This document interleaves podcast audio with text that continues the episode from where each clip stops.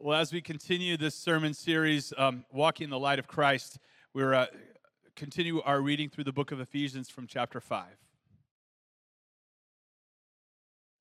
Be imitators of God, therefore, as dearly loved children, and live a life of love, just as Christ loved us and gave himself up for us as a fragrant offering and sacrifice to God. But among you, there must not be even a hint of sexual immorality or of any kind of impurity or of greed, because there are, these are improper for God's holy people. Nor should there be obscenity, foolish talk, or coarse joking, which are out of place, but rather thanksgiving. For of this you can be sure no immoral, impure, or greedy person, such as a man, such a man as an idolater, has an inheritance in the kingdom of Christ of God. Let no one deceive you with empty words, for because of such things God's wrath comes on those who are disobedient. Therefore, do not be partners with them. For you were once darkness, but you are now you are light in the Lord. Live as children of light, for the fruit of light consists in all goodness, righteousness, and truth. And find out what pleases the Lord. Have nothing to do with the fruitless deeds of darkness, but rather expose them. For it is shameful even to mention what the disobedient do in secret. But everything exposed by the light becomes visible, for it is light that makes everything visible. This is why it is said, Wake up, O sleeper, rise from the dead, and Christ will shine on you. Thank you, Jonathan. Good morning, everyone. You know, you never know how much you rub off on other people. Uh, some of you may know I'm the oldest of seven children uh, in our family, six boys. And uh, when we get together, we tell stories. And, uh, uh you know, being the oldest, uh, at least four or five of the kids in my family tended to do what I did, okay? And uh, I can't be responsible for all their issues, but some of the little things that we, last time we were together, we talked about how my best friend, his name was Alan, and he was a dairy farmer and I used to go visit him on his, on his farm, and he taught me how to uh, extricate the saliva from the lower regions of my throat and expel the remains on the ground, okay? You know what I mean. Uh, now, I didn't think it was a big deal but uh, I came home and I started doing it. Then four of my brothers started doing the same thing. Okay? That's when my mother called us together and said, What is going on? Where in the world did you learn how to do that? And all four of them pointed to me and said, Luther taught us how to do that. Okay? Well, today we find out that we are not to imitate necessarily those who are around us, but we are to be imitators of God. Our key passage, look at this. Be imitators of God, therefore, as dearly loved, and live a life of love just as Christ loved us. And so to live a life of love is to imitate Jesus because he's the one who, it says, gave his life as a fragrant offering and sacrifice. His love becomes our love, and that's the kind of the foundation then of how we live our lives. And it all goes back to the fact that we are children of the light. Verse 8, the Apostle Paul says, Once you were in darkness, but now you are the light. You are light in the Lord. So live as children of the light. So, living as children of the light is the same as imitating Jesus. And that's our calling as God's people. Now, the Apostle Paul is writing this to the Christians in a city called Ephesus. Uh, I've been there. at some of the most glorious ruins of the ancient world. And Ephesus was one of the leading cities in the Roman Empire. It was, it was on the trade route between Asia and Europe, right on the Mediterranean Sea. And so these people were exposed not just to the light of Christ, but the Christians there were constantly being exposed to darkness, spheres of darkness. And by spheres of darkness, we're talking about sinful ways, ways that are contrary to God's way and contrary to God's word. Listen to the, some of the stuff that the Christians in Ephesus faced. Verse 3 but among you there must not even be a hint of sexual immorality or any kind of impurity or of greed, because these are improper for God's holy people. Nor should there be obscenity, foolish talk, or coarse joking, which are out of place, but rather thanksgiving. And he says, For this you can be sure of no immoral, impure, or greedy person has any inheritance in the kingdom of Christ. And so the people, the Christians in Ephesus, were facing these fears of darkness. It was over 2000, almost 2,000 years ago. And guess what? These same spheres of darkness are alive and well in our culture today. Let's just look at three of them. First of all, the first sphere of darkness is brokenness in the sexual realm. Again, Paul writes, But among you there must not even be a hint of sexual immorality or any kind of impurity. Friends, there are many, many sexually broken people today in our society. And we shouldn't be surprised at all this woundedness, this brokenness, because this issue of sexual darkness now permeates our culture. It's no wonder it seems more and more that we are living just like the ancients in these cities like Ephesus and Corinth and Rome, where every kind of sexual indecency and brokenness known to mankind was happening. You know what I mean. If you own a computer, if you watch TV, if you read today's literature or books, if you go to the most popular movies, you are regularly exposed to this, what I call sexual brokenness. It just comes to you. I'm amazed. I can be typing, I can be writing a sermon, and all of a sudden I get a pop up or something that comes across the internet. It's not that you have to even go chasing for this impurity, it just comes to you. It's no wonder that sexual brokenness, defined as sex outside the bond and commitment of marriage, things in the past that weren't even spoken about, are now all out in the open for all to see and experience. And as a Christian, it's become more and more difficult to counter that, to say anything, because we come across as being very judgmental, very harsh, and unloving. In fact, if you disagree and stand up for biblical principles, now you are the one who's the problem in our society. Last week, I learned that Christians who hold to a biblical worldview are now labeled in some circles as those with intolerant personality disorder. Can you believe that? And, and yet the result is broken lives. Professional people, teachers, coaches, pastors, husbands, wives, college students, high school kids people are falling into sexual sin and, and, immorality. And as a result, there is this woundedness, there is this brokenness that is pervading our society. And so, what are we to do? We speak the truth as the Bible says. We hold to the principles that are set forth in God's Word, and yet we imitate Jesus. He rubs off on us with His love so that the mission of the church is not necessarily to wag our fingers at those who have fallen into sexual brokenness. We don't walk around in self righteousness as, as if to say, hey, there's nothing wrong with me, but look at you. No, instead, I long for the day where we see the, the light of Christ shining so that the church, while holding onto the truth of God, will be known as a place of healing a place of restoration. When the darkness and the shame of sexual brokenness is exposed to Jesus and the truth of His Word, what happens? Grace happens.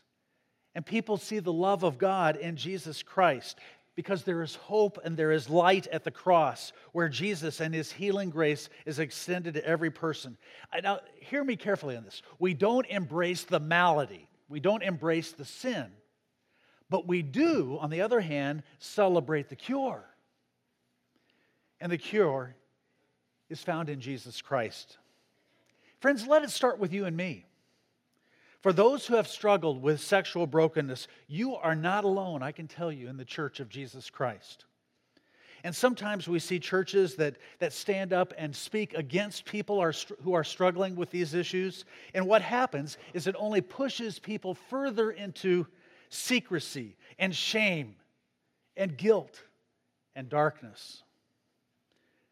The Bible here says, You were once in darkness, but now you are light in the Lord. And so live as children of the light. Let this be a place, let this be a church where the love of Jesus Christ is brought to people who are broken, who are hurting, realizing that every single one of us is on a journey of restoration and healing under the cross of Christ. Children of the light are invited to come to Jesus for rest and peace. And by his grace, we find healing at the cross. We are transformed then by Jesus Christ and his light to do better, to follow him, and to follow the principles, the truth that we know of Scripture. And so together, we imitate Jesus and we stand in his light and we stand against the stronghold of darkness of sexual sin. Secondly, the second darkness that is exposed here is that of greed. Ephesus was one of the most wealthy cities in the Roman Empire, a major, again, trading cross point between Europe and Asia. And evidently, their economic well being caused them not only to enjoy that which they were blessed with, but they earnestly desired more and more and more. That's called greed. Webster defines greed as a selfish and rapturous desire for more. Now, I know, I realize that we don't have this problem today in our society. The fact is, people come from all over the United States to live in this northern part of Indianapolis because of our, the vibrancy of our economy. In fact, here in, in Hamilton County, family incomes are double what, of that of most counties in our state and even in the Midwest. We are blessed people. We earn, we accumulate, we buy, we shop, we expect the best. And yet, when does anyone ever say, Thank you, Lord? Now that you've given me so much, I can use that to bless other people. No, because we're always wanting more. We're never content. In this realm of, of darkness, not only do we hold too tightly to what we have, but we're always, again, thinking about, praying for, hoping for more. That's the American way of life. and while the Bible says that it's all a gift from God, somehow we view our money and our possessions and our vacations and our jobs and everything else as mine. It's mine. And that's why, quite frankly, we have such a hard time of being like Jesus, who loved us so much that he gave. He gave, and he gave his life. Paul warned the Ephesians about their greed. Such a person, in fact, here is described as an idolater. You know what an idolater is? Instead of God being number one, tops in our lives, what becomes most important to us is that which we strive for. That's what, which we yearn for, that which we think about and talk about and hope for and desire. And our money and that which money can buy becomes our God. Jesus says, Where your treasure is, that's where your heart is also. Now, what's the antidote for this? The antidote for holding on so tightly to money and the things that money can buy is generosity, it's giving. And friends, I am so thankful to see how the Spirit of God has helped so many in this church break out of this fear of the darkness of greed. More and more disciples are becoming imitators of Christ instead of living a self centered life with the main purpose to just accumulate more and more. God is moving many people to a life of love, just as Christ loved us and gave himself up for us. More and more people are stepping up and serving and giving of their time, yes, of their resources, of the abilities, the talents that God has given them to help other people. We are breaking out of this stronghold of greed with its main goal of just grabbing more in life. And so together we imitate Jesus. We live in his light and we stand against the stronghold of greed. The third stronghold of darkness that we see here is that of obscenity and foolish talk. Listen to the words again. But among you there must not even be a hint of sexual immorality or of greed, nor should there be obscenity, foolish talk, or coarse joking, which are completely out of place. Now, I've seen such a shift in our culture in my lifetime when it comes to the use of vulgarity, obscenity, of foolish talk, of using the Lord's name in vain. In many cases, language is no longer censured. You know, I, I enjoy reading. I enjoy reading current auto, uh, uh, biographies, current novels, the bestseller list, but I have to tell you, there are times when I am appalled by some of the language, often crude and vulgar, and using the Lord's name in vain. If you are a parent or a grandparent, it is so difficult to know what movies to bring your kids to because almost all of them now have foolish talk and coarse joking, improper speech that either uses the Lord's name in vain or has sexual overtones and obscenity. Children are being exposed at a younger and younger age. And so, this kind of lewd and vulgar language has become part of normal life. But, friends, this kind of obscene and foolish talk is darkness, the Bible says. And it should not be part of us as children of the light.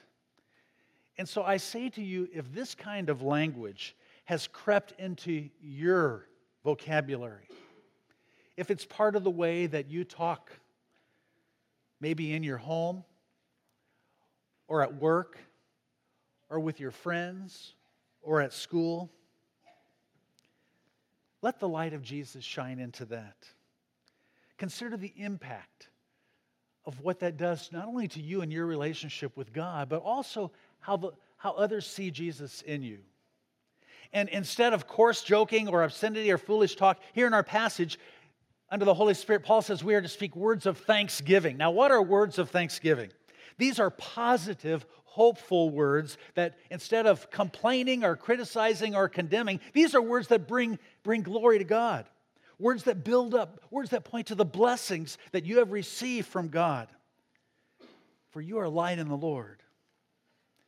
And so, friends, as we face these strongholds of darkness,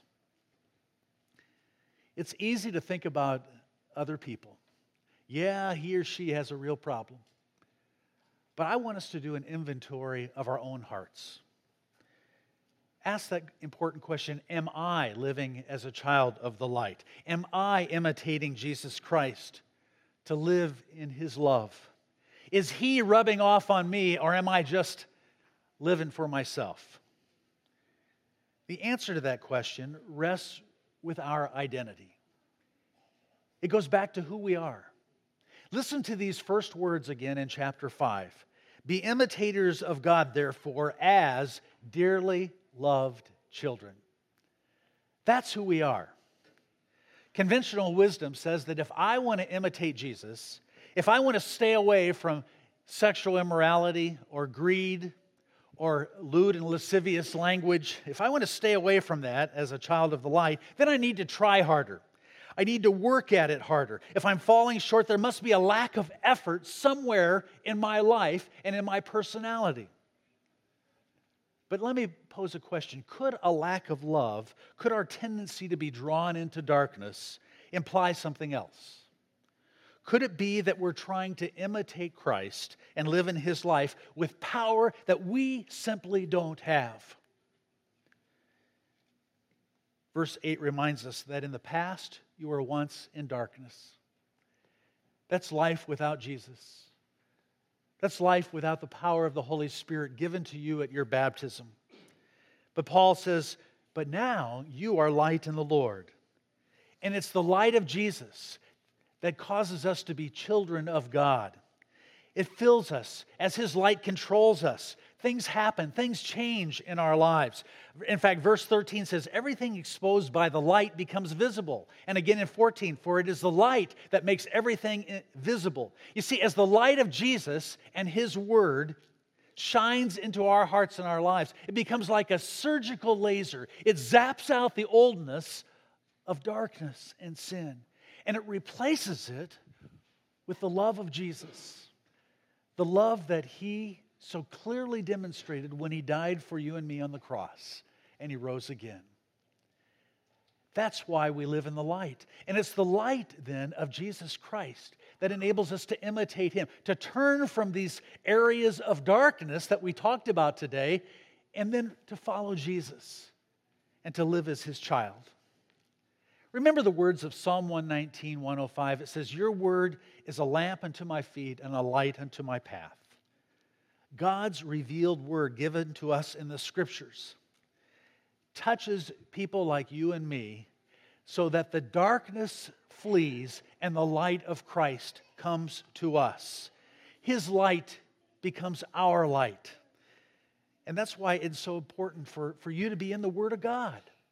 That you have a, a time every day where you spend time with Him and His Word and you talk to Him in prayer that you meet somewhere in small groups or in a Bible study with other Christians so that you can be encouraged and built up, so that you and your family are regular in worship like you are today. Praise God because it's the light of Jesus that is shining into you today and through you. And it causes us to think about what areas in our life might there be darkness where the light of Jesus has to remove. Is there an area, is there, is there a place in your life where the light of Jesus and his love needs to shine into you today? For you are light in the Lord. Is there someone or some situation that this week you, you can plan with God's help to bring his light into and so imitate him? Because he's going to rub off on you, Jesus is. Years ago, the National Association of Religious Broadcasters held their convention in Washington, D.C. The President of the United States showed up and delivered a glorious speech. And in his speech, he told the Christians there exactly what they wanted to hear. And the president ended his talk by quoting John 3:16. You know it, that God so loved the world that he gave his only begotten son, whoever believes in him should not perish but have everlasting life. And at that, the entire convention leaped to their feet. And they screamed and yelled in applause for the president. This lasted for more than five minutes, even after the president was out of the building. Well, the next speaker came to the podium. His name was Charles Colson, a man who knew both the seductions and the limitations of political power and who had been convicted in the Watergate scandal. Chuck Colson said to the group that he was so happy to hear the president confess his faith in Jesus Christ and the confession of John 3:16. But then he got quiet and he said, "But we must remember that the kingdom of God will not arrive on Air Force 1. It will only arrive when Jesus Christ comes. But until that day, it will only arrive to the extent that the people of God and all who bear the name of Jesus are willing to live their lives as imitators of Christ.